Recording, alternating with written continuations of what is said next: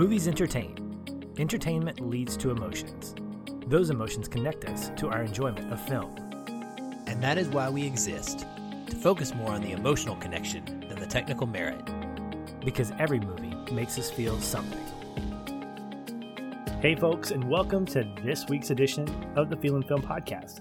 I'm Patch, and with me, ready to drop a Hades bomb on this week's film, is my best friend and co-host, Aaron. Ooh, are you saying that this podcast is gonna be fire? If we're talking about a hip-hop movie, yeah, maybe, but not.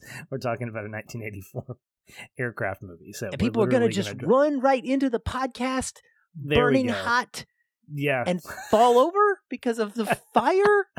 Anyway, I thought, hello. Yeah, I thought maybe my intro was going to allude to the fact that we're going to just criticize this thing, but that's not what we do. So if you know what we're covering, obviously by downloading the episode and seeing the title, then you know we're not going to rip this one apart. We will acknowledge its faults, which it has some, but we will also get into the groove of what we always do, which is talk about the movies we love, because that's who we are and that's what we do.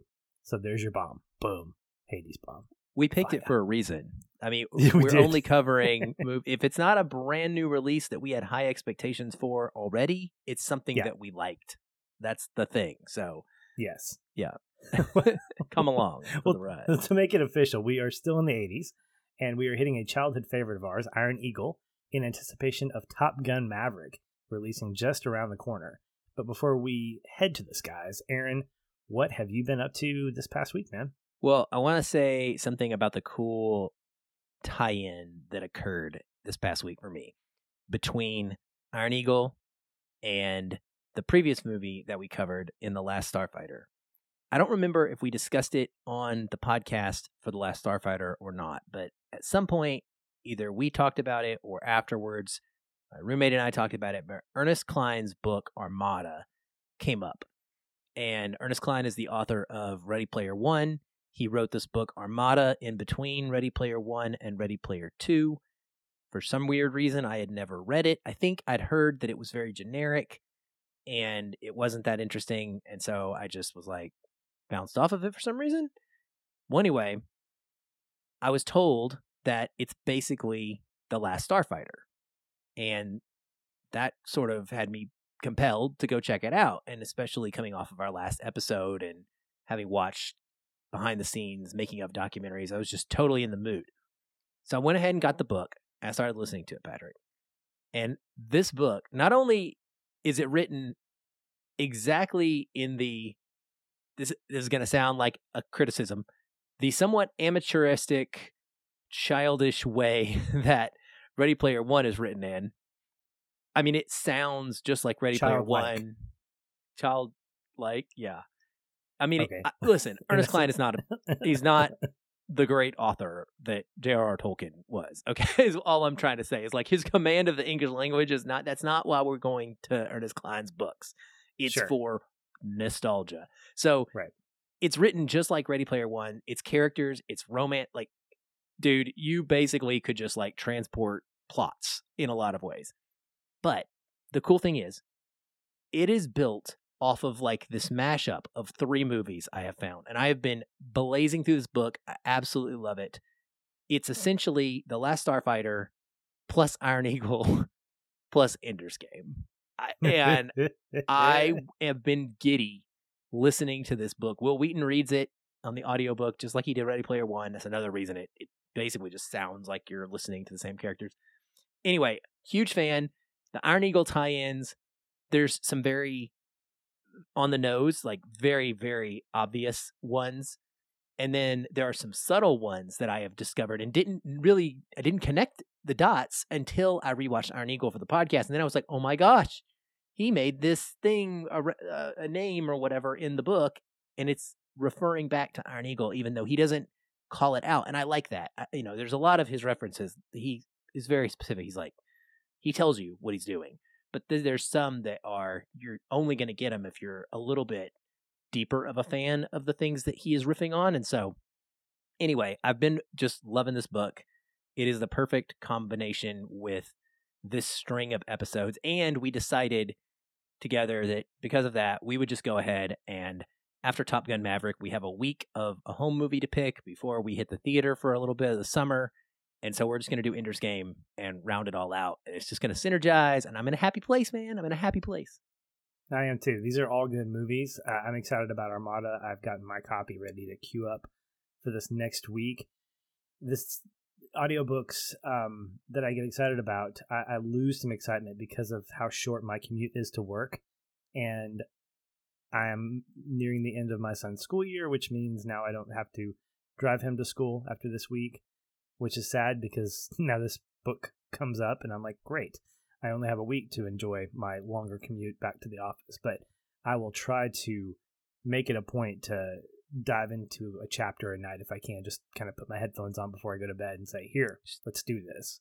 Do donuts in the parking lot or, you know, no. Volunteer to go to the grocery store. That's true, actually. Yeah, I was going to say volunteer to go to the grocery store, but heck, grocery store prices are, I don't know. Go for a walk. I'm going to be like Lane Meyer from Better Off Dead, sitting in the garage with my... I got to go out and get the mail, honey. I'll be back in an hour.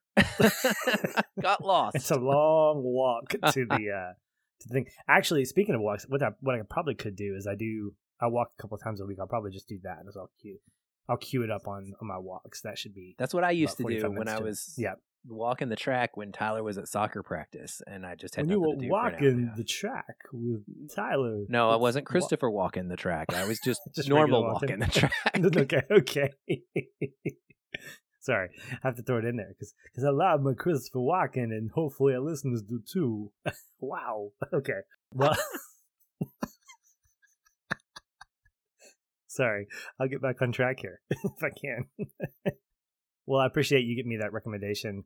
I spent a little bit of last week. I was off for some decompression. I spent last week on vacation, got a chance to just kind of catch up on some things. I dove into more of the Stanley Parable, the remastered, crazy, extravagant, whatever it's called now, basically the souped up version of it.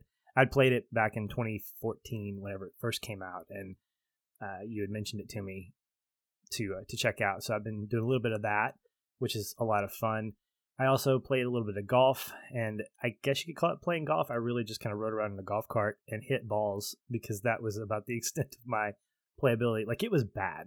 I know that I'm not great, but when I play with my brother, who's a good golfer, I can usually hang with him. You know, I'm usually 2 strokes behind him most holes.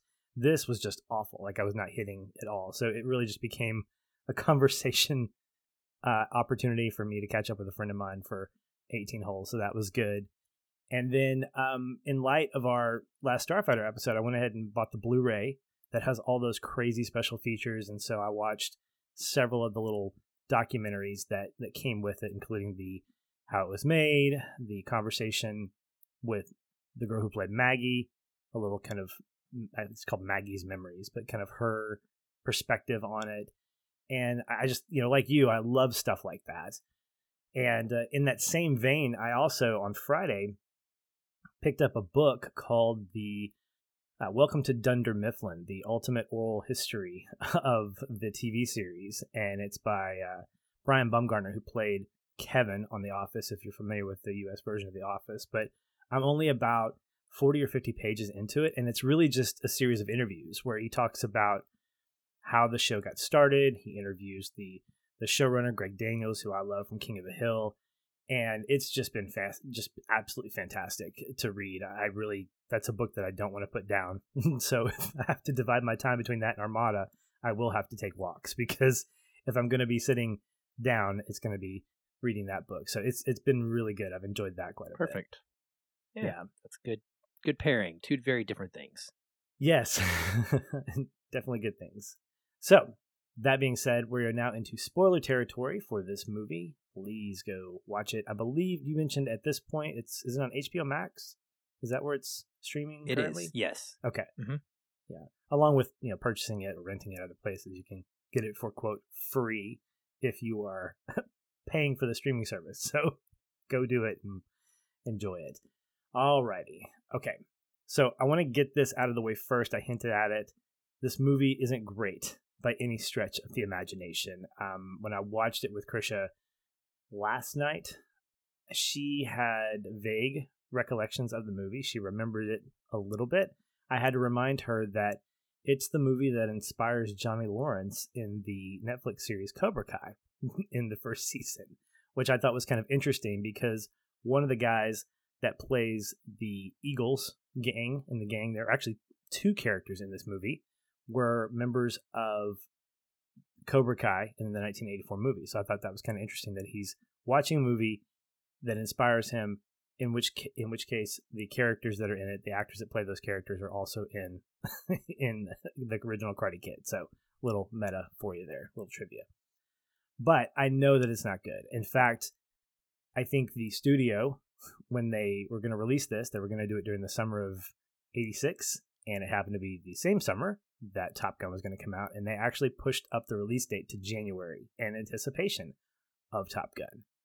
However, there's a lot to like about this, and we can throw nostalgia as one of the main reasons, but I wanted to really open up the conversation and talk about why. So for me, this was definitely a movie that I grew up watching on a regular basis, and this is what I think is great about watching older movies, Aaron, is you don't have that comparison of like box office numbers. You're not thinking about that when you're a kid. You're thinking about, this is a fun movie and this is why.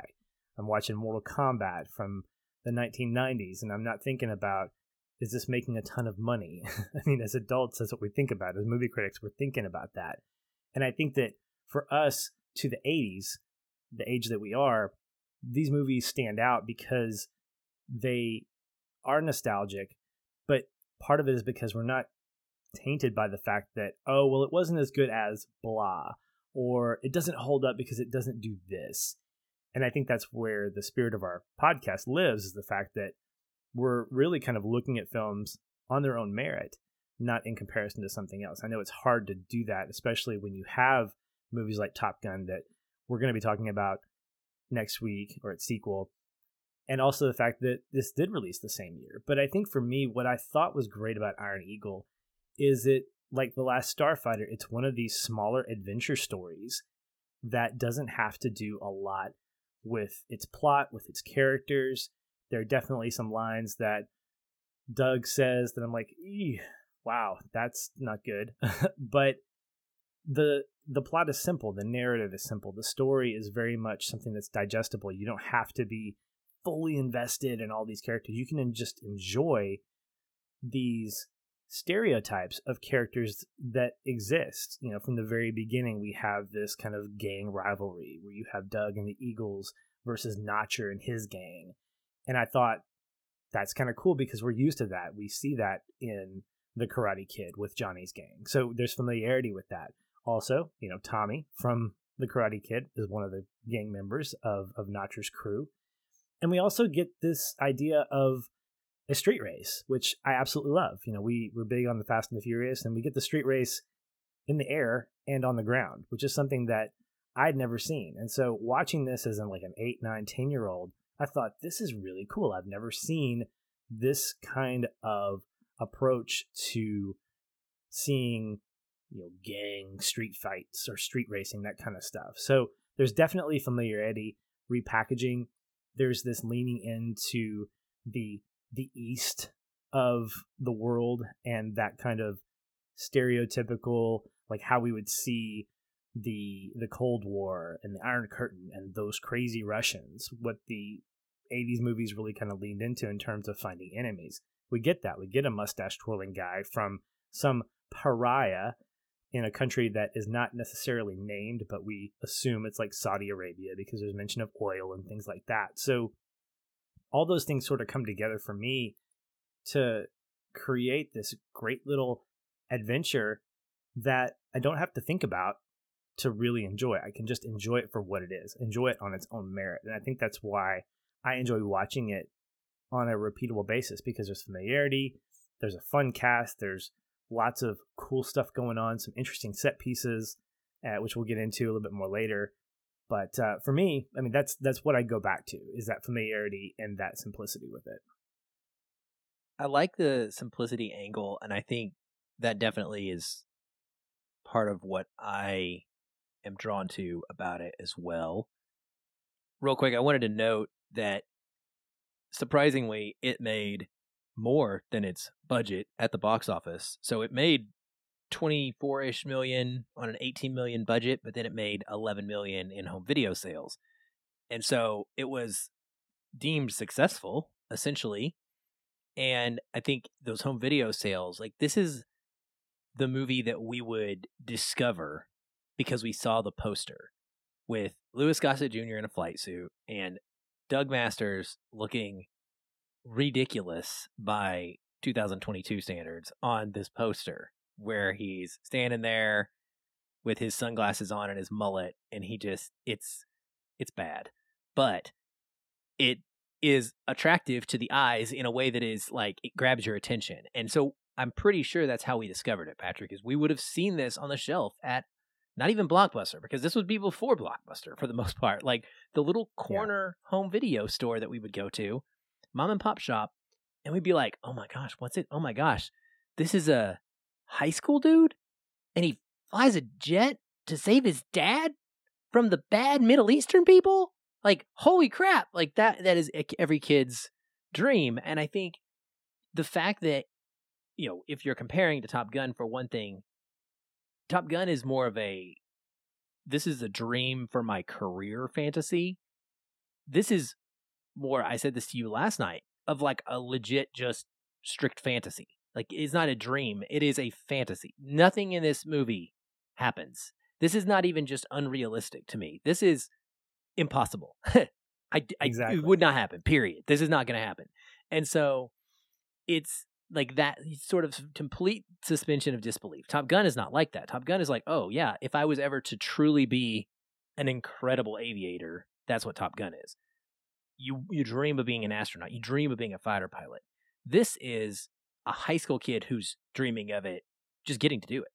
And I think that is part of why we loved it and we grew up loving it, is because we were like, man, that's literally me. That could be me. I could be an eagle in a club, and it makes it feel like we could achieve these things. And so I think it's easy to gravitate towards that. And that's part of why I think it doesn't hold up for me as an adult in the same way, is because now I'm watching it through these adult eyes, and man, I just, I don't love the casting. I don't love the acting. I don't love the dialogue. There's portions of it that I just completely cringe at and roll my eyes at. But what I still love overall is the big plot points, if that makes sense. So when I'm watching it, beat for beat, I'm like, ugh. To a lot of things. Like the Middle Eastern portrayal, like these are not things you would have thought about at the time. But when I think about Iron Eagle as a whole, and I'm like, if you were to write it out like on a plot outline, and you were like, kid finds out his dad has been shot down, or, you know, kid has raced through a canyon in Cessna plane versus motorcycle, like if it was a pitch, right? You know, random group of military base kids pull together to steal intel, set up fighter jet, and like all of the things that they accomplish. On paper, just the plot happenings itself to me is like, it's candy. I love it. It's so good. And so execution of it absolutely could be better, but in the end, I still have that nostalgia for it. And when I still like the plot, I still like the way it plays out. And you can't beat a good relationship. As long as there's like one central to a film relationship that is built upon throughout the story, you're going to usually get your claws in me. And so we get it. We get it with Doug and Chappie, and it's memorable. And that will override all of my criticisms, right? Because it makes you care about those characters in the end. And that's the biggest challenge for movies for me. Like, you can do all this other stuff wrong, and I may criticize you, I may not like it, but as long as you did this one thing, then I'm going to overall have a positive experience, which I do with Iron Eagle. Yeah, and I think if you took this movie's premise, obviously tweaking the setting, and you made it like a space opera, I think it would probably be equally as sellable, because when you put stuff in space, you forgive a lot of the craziness. Like, as you mentioned, nobody's ever going to believe that some high school senior is going to be able to do everything that Doug Masters does. The movie does a good job at setting up the realism, the validity of what he's doing. He talks about spending a lot of time in the simulator. He actually goes out on a training mission. I love the fact that he uses music to keep his rhythm. I thought that was a really cool kind of character trait of his.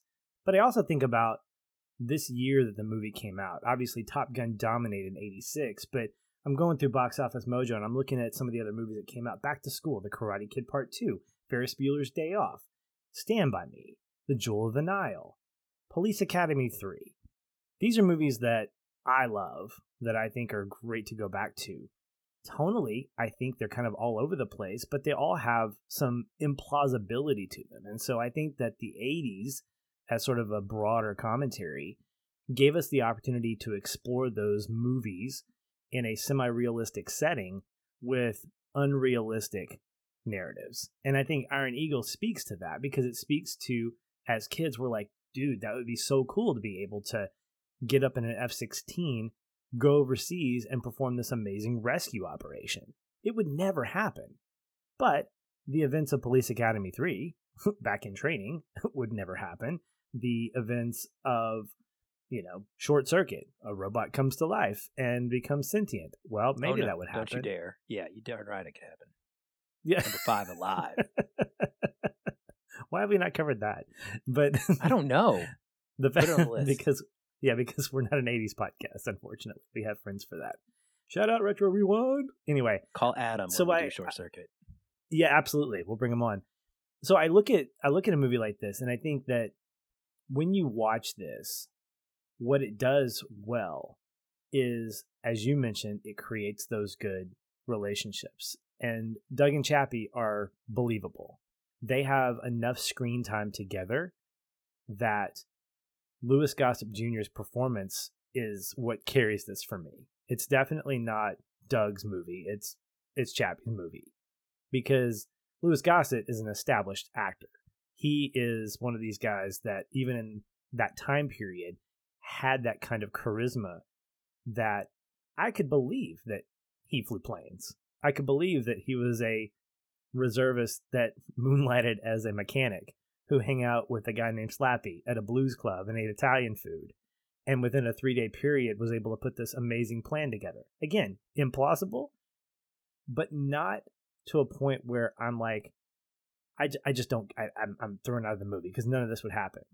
Aaron, I know you were like me, like a lot of people who watch movies. They queue up IMDb and they see the trivia. I do this with almost every movie that I watch that's not brand new. I also do this for TV shows. I've been going through the Star Trek Voyager Essential episodes, and so I queue up the trivia for that. This is the one movie whose, I believe, the goofs section is 10 times longer than the trivia. Why? Because the that section is pointing out everything that's technically inaccurate with this movie. I was going to say, maybe they just decided to stop editing them out and left stuff in the movie. But the thing is, if you ask any aviator, I work with military guys, and I say, hey, have you seen Iron Eagle? Half of them are going to say, no, what's that? And the half that do say, yeah, that was a pretty lame movie.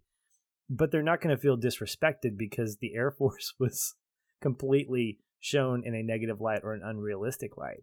I think they're going to find more issue with a movie like Top Gun if they're Navy aviators or Navy folks, because Top Gun does that. Top Gun is very much about its accuracy. And you're not going to mispronounce Miramar. You're not going to do that. You're actually going to see actual people saluting the correct rank, things that did not happen in Iron Eagle. But I got to remember, I'm 9 years old and I don't care when I'm watching this movie.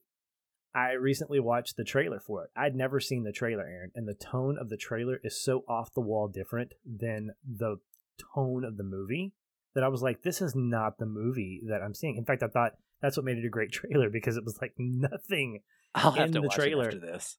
It's so different. Like, it feels so dramatic. And yes, there's a little bit of drama here, but it's a rock and roll adventure movie. It is an absolute action adventure fun.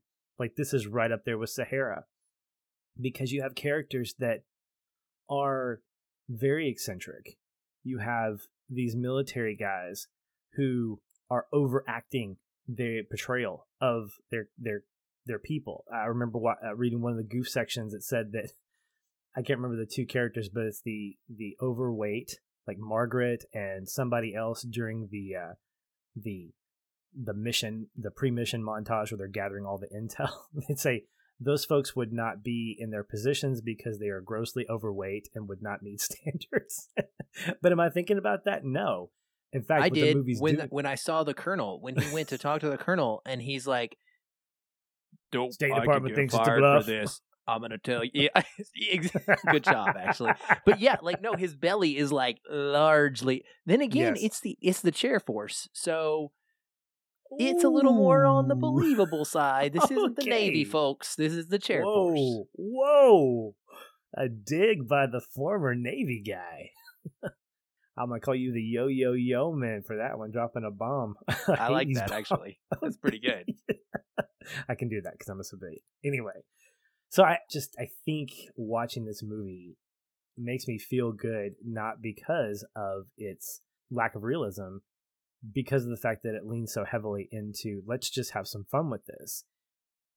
I never once felt like this is the Air Force that I want to feel like is the Air Force that represents me. Because as an adult, there's no way I hope not. that I'm going to put some 17-year-old kid, put my fate in some 17-year-old kid's hands.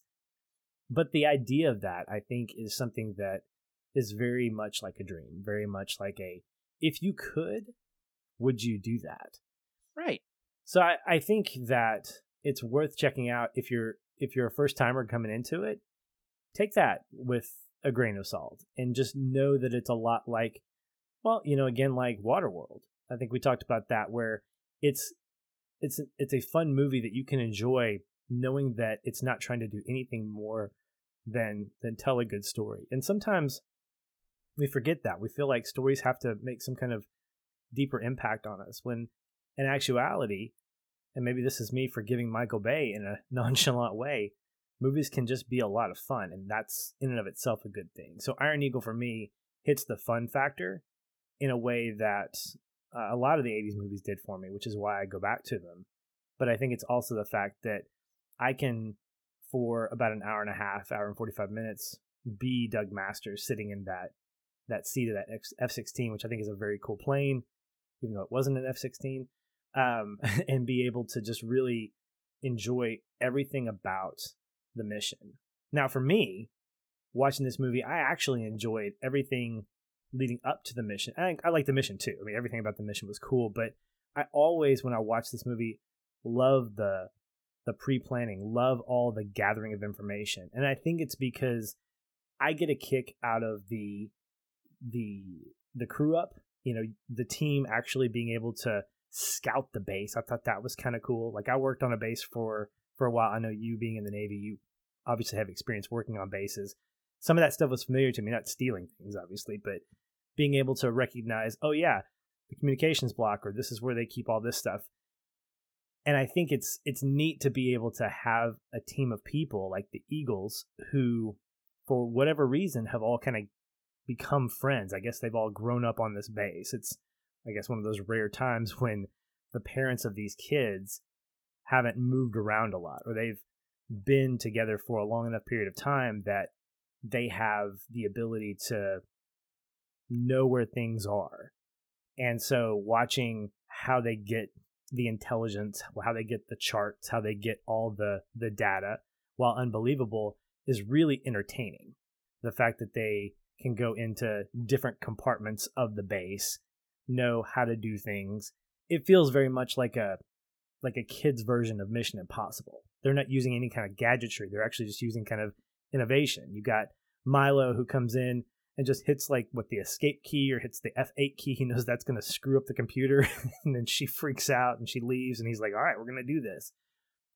I think that having, we're not going to take it over that whole sequence makes it just even better. And I'll just say this. I think the soundtrack is probably what makes this movie a lot more fun than others. You've got Queen, you've got Twisted Sister. You've got such a great kind of set of songs that drive the film, and it keeps that rock and roll flavor going. But that whole bit about them gathering all the information, I thought that was kind of cool. I love their base, their little hideout, their clubhouse. I think it's a bunker.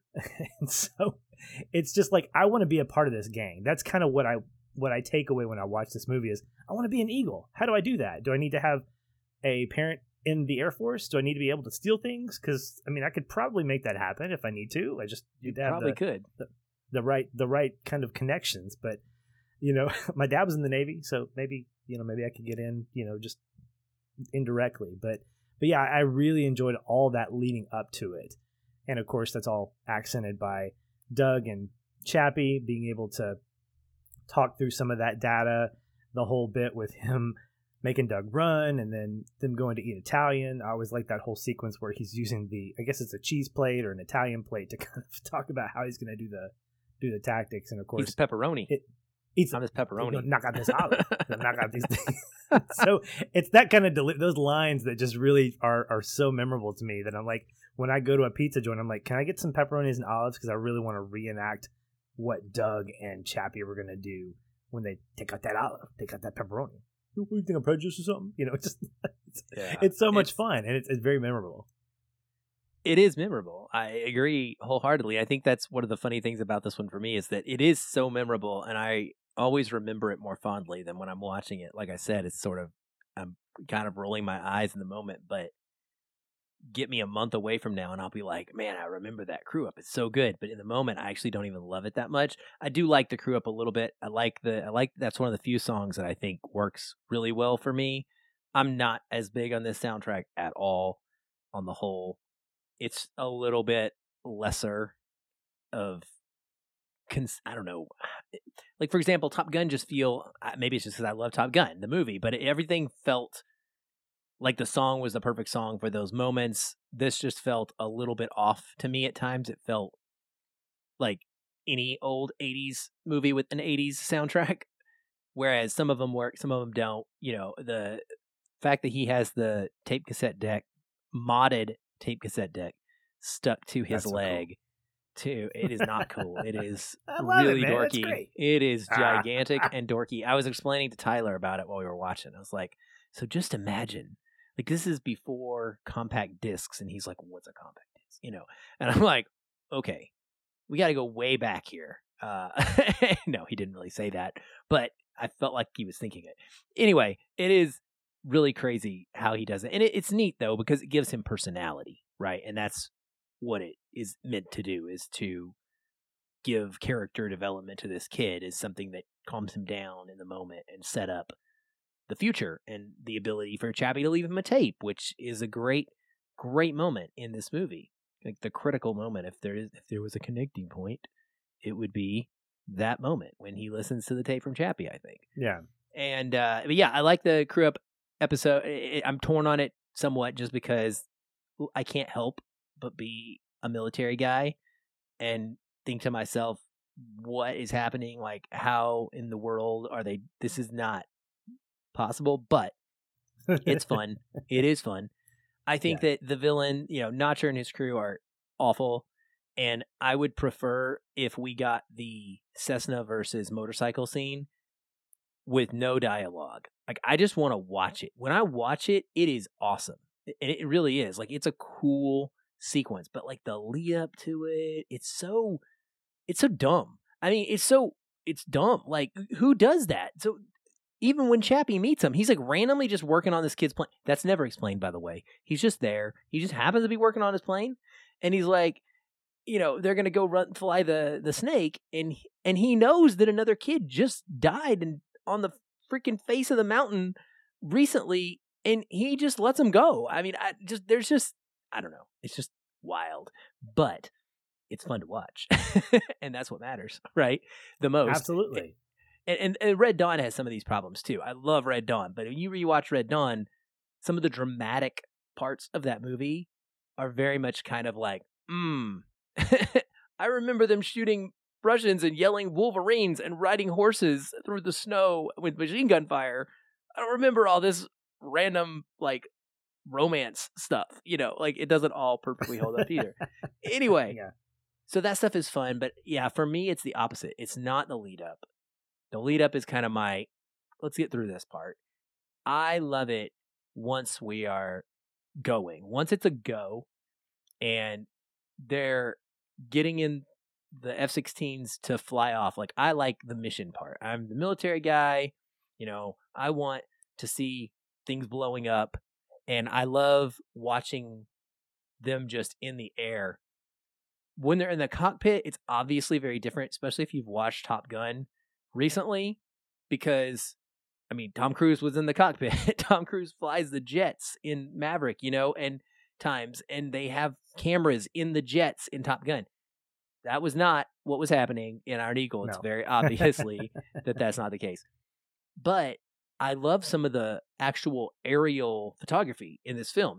Top Gun actually reuses the same scene over and over and over a lot. It's an awesome scene, but Iron Eagle has a lot more variance, I would say, in its movement and dogfighting maneuvers that it does show. And I like watching that no matter what. You're going to get my attention there. And just, it's just fun to watch him go through the process of, you know, taking out the runway and then having to dogfight. I mean, this is like, I bought a game just this weekend because I've been such in the mood. It's called Ace Combat 7, and it's a fighter pilot video game. And my son and I are like flying missions all weekend, and we were doing this. I mean, we were flying through a canyon, taking out anti-air missiles and SAMs and blowing up oil rigs and taking out control towers and such. And then we had a dogfight because they got planes off the ground. And it, you know, it's this movie in a nutshell. And it was so much fun to kind of reenact that. And I think that's what Iron Eagle does for me. Is it gives you that excitement factor, yeah, man. Like, mm-hmm. I don't know that these movies could. There's a ceiling, is what I'm saying. There's a high floor for these type of movies for me, because I just love the action of them and the concept of them so much that it doesn't take a lot. And I really dig that second half, man, with Chappie and Doug flying in and then Doug having to do it on his own and getting his dad and getting out of there. And it's, yeah, it all works for me. I mean, it really does. Yeah, there's some really cool tension in both the Cessna sequence and in the mission that I thought was probably more of the mature moments with the movie. So you have obviously that moment with Chappie on the tape, and this is where I thought the score was kind of nice, where it was just that piano playing in the background. Where I thought, like in the Cessna sequence, when the oil did something and the manifold is, I don't know, it's some aerial nonsense that I can't understand, but Doug's engine is going to seize. So seeing the smoke come out of the plane kind of amplified the cool aerial shots that we're seeing. And I'm the opposite of you. I thought the music worked really well here because, again, the whole movie feels like a rock and roll movie. And I think that, like a lot of 80s movies, you're going to have those kind of hairband type things. I thought inside the Sim with One Vision by Queen, I'm like, this is 80s Queen. This is good stuff. And there was a part of me that thought, didn't Queen do this whole soundtrack? Like, nope, that was Flash Gordon. They did the whole soundtrack for that. This was one that they just had that one song on there.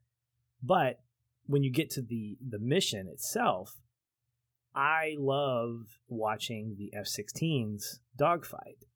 And I remember thinking about this later in life, watching both this and Top Gun in similar time frames, like within a month or two of each other, rewatching them. And I thought, the F-16, it's such a smaller aircraft. It's lighter. It feels more agile than the F-14. The F-14 feels a lot heavier. Like, it's straight. It's like boom, and you know, you can still dogfight, yes, and we see some amazing stuff happening in Top Gun. But I thought that the cinematography gave the F-16 a lot more room, literally and metaphorically, to just sort of show itself off. So you see there are sequences where there's no music, score, or soundtrack, and you get to see the F-16 do a dive or a rollout. I don't know the maneuver, what it's called, following the MiG or vice versa, and you hear the and it's like, okay, we're with these guys, we're in the air with them. When Doug starts shooting down everything, you just lost a refinery. I'm like, yeah, you did. Go ahead, shoot it up, you know. And then he makes that really, really bad line.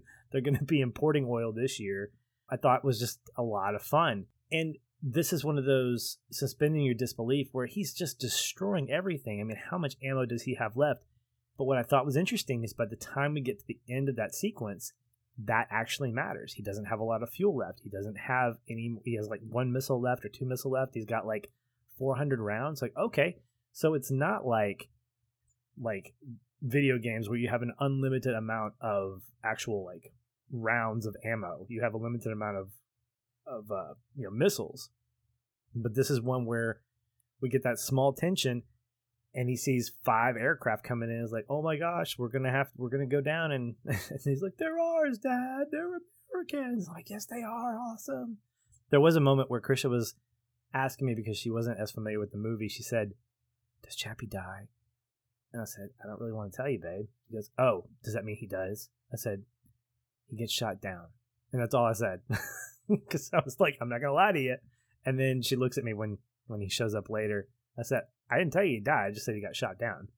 And so it's moments like that I thought give that last half of the movie a little bit more weight, a little bit more significance. They make the mission not feel as cheesy, even though the bad guy is clearly a mustache twirler. He has no redeeming value whatsoever. The way he delivers his lines, you know, calling the Americans pigs, you know. You know, smoking his cigar or that cigarette thing. It's very much like, if I want a mustache twirling villain, this is the type of guy I want, because he's who you want to hate. He doesn't need any roundness to him. He's as flat as a pancake, and I'm totally okay with that, because it allows for me to be patriotic and say, go kick his butt, Doug. I wish that sequence had lasted longer, because he's clearly a great pilot. I wish that had taken up a lot of the backside of the mission. So he gets his dad off the ground, shoots the first 2 guys down quickly, and then that dude, we spend maybe 5 or 6 minutes with him in a dogfight getting Doug hurt. You know, I thought that could have been kind of cool, because he's been built up as like, oh yeah, I'm a pilot, and you know, get out of that flight suit now. And I'm like, all right, he's going to bust some heads, and he lasts for maybe 2 minutes, because this 17-year-old kid who spent a lot of time in the simulator is going to be able to take him down. So aside from that, though, it was a lot of fun. And my wife, it's so funny, we're in 2022, they get back home, and all the things that the reporter's talking about are complete lies. He's like, you know, that was funny. You know, yeah. I was giggling. And I'm like, this is probably what the government's doing to us. They're telling us all these lies, like, this didn't happen, and this didn't happen. And we're laughing about it. My wife's looking at me going, this is probably what's really happening. We're being told that this is going on when it's actually not. We're being told it's also really something dumb. I think that's what makes it funny, is that it's really stupid. They're like, Doug Masters, his teenage son, who flew over to accompany him home. What? What? What person on earth thinks that would have happened? So that, you know, and the way that his buddies are congratulating him, I'm like, on the tarmac. I mean, they're like, yeah, Doug's back. Like, you took a vacation, according to the world, and I don't know. Yeah, it's why are you getting so excited? And Chappie? Why is Chappie there? I mean, I don't know. Anyway. I love that whole sequence, because it was so ridiculous. I was just laughing my butt off, just like you, thinking, yeah, this is exactly what this is just how stupid of a cover up. Like, this is, government would do it that way, and it wouldn't make sense if you really thought about it for a second critically, but you would just believe it because they told you that and move on. Right. Oh man. It's just, yeah, ridiculousness all over the place. Well, before we finish up, Aaron, if you had anything else, I was going to ask you, this movie does have a sequel. In fact, it has 3 sequels. Whoa. And I wasn't sure if you were familiar with any or all of them. Because up till, I think, maybe about half a decade ago, I only thought there was the one. And then I discovered that Louis Gossett Jr. actually headlines 3 more. And I'm like, where did Doug go? I guess they found out who the real star was. And they were like, let's just milk this cow for all it's worth. But our Have you seen any of them? Or are you familiar with any of them? I knew there was a sequel called Iron Eagle 2, and that was it. I was not aware that there were more. I did find Iron Eagle 2 on HBO Max, so I was a little bit surprised by that, because from all I understood, it was a direct-to-video thing, probably. I don't know if it actually was. Maybe it wasn't. Now that I know the box office, then maybe it actually made it into the theaters as well, but I didn't know it had Chappie in it or who it has in it. I don't know anything about it, and since it's on HBO Max, I've been planning that tonight, once we finish recording, that's what I'm going to do, is I'm going to go check out Iron Eagle 2. So I'm excited. Maybe I'll do like a live Twitter thread of my thoughts as I go through it or something, but that'll be fun. Who cares if I, you can read it in the morning. Who cares if I spoil Iron Eagle 2, right? But no, I didn't know there was like a third or more than that. That is really my, without having seen Iron Eagle 2, I guess I can't truly comment as to whether I feel there should have been more or not, but I would say I think I'm going to be pretty surprised that they kept going. It's weird that they would milk that. Yeah, well, I again, it's not even a top 25, top 50 gross earnings for that year. So I guess they found a lot of momentum in the home video market like they did for several 80s movies. But it does raise the question. We talked about this last week with The Last Starfighter. Of course, we're covering Top Gun Maverick, the legacy sequel, next week. What do you think about the idea of a true sequel to this, or a legacy to Iron Eagle? Do you think it merits something like that? Would that be something you want to see? Absolutely not.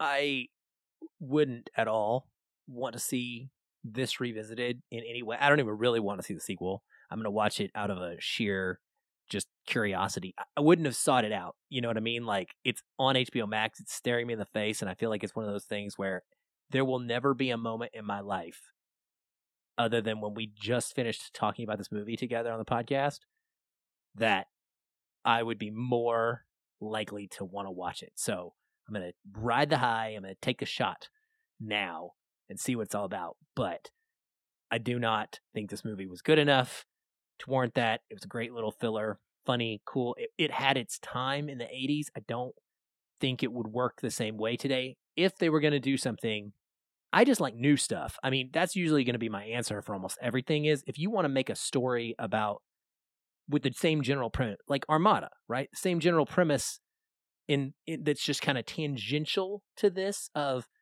there's a kid who somehow has to go rescue his parent because the modern military isn't doing it. I think it would look very different in 2022. Make that movie. Don't call it Iron Eagle. Don't make it have tie-in characters. Don't try to recreate things so that there's a scene where someone's racing. I don't even know what the 2022 vehicle equivalent would be, but like, I don't need to see the exact same things replicated. That's what I don't want, Patrick. But I would always be down for another aviation fighter pilot-based type story. We don't get nearly enough of them, in my opinion. So, yeah, bring that on. Just, I don't think it needs to be Iron Eagle specific. No, I agree. I think that it is fine where it lives. It's fun to revisit, as though the folks on Retro Rewind. Why do they have that kind of tongue-twisting name? Whatever. Francisco, you stink. No, on those, they vote what it should be, and I would say this is one of those either classic, nostalgic, or tragic. It would probably lean more into the nostalgic for me. This is one that I would definitely revisit. Probably wouldn't recommend somebody who's never seen it to watch it more than once, because it's not a movie that wows you, but it definitely grabs my attention just because of all the connections that I have with it. Leave it where it is. It's fine. We'll time capsule that one, and we'll leave it there. Well, that'll wrap up this edition of Feelin' Film. Next week, we hit the runway hard, tackle that legacy sequel, Top Gun Maverick. Finally, I believe it's in theaters. It will be in theaters. I'm going to believe it when I sit down and see the credits roll. Feel the same way about The Flash that apparently continues to elude me. But I'm excited. Aaron, I know you're excited. We're both excited to talk about this movie. So please tune in for that one. Make sure you watch the movie, because that's going to be one I think the conversation is going to get really, really good. Anyway, that'll do it for us. Aaron, thanks for another great conversation. We'll talk soon. Hey everyone, thanks again for listening. If you enjoy the show, we'd love to hear from you. You can leave us a review on iTunes or wherever you're listening. These help increase visibility for the show and grow our community of listeners like you. We also invite you to connect with us further by joining our ever-growing Facebook discussion group. A link to that is in the show notes, or you can just search on Facebook and find us that way. If you'd like to continue the conversation with me, you can follow the show on Twitter @FeelinFilm, or connect with me in the Facebook group. I'm very active in both places and would love to chat. And if you want to connect with me, you can find me at Shoeless Patch on both Facebook and Twitter. Be sure to tag me in any comments so that I'll be notified and not miss you. Once again, thank you for listening. We'll be back soon. Until then, stay positive. And keep feeling film.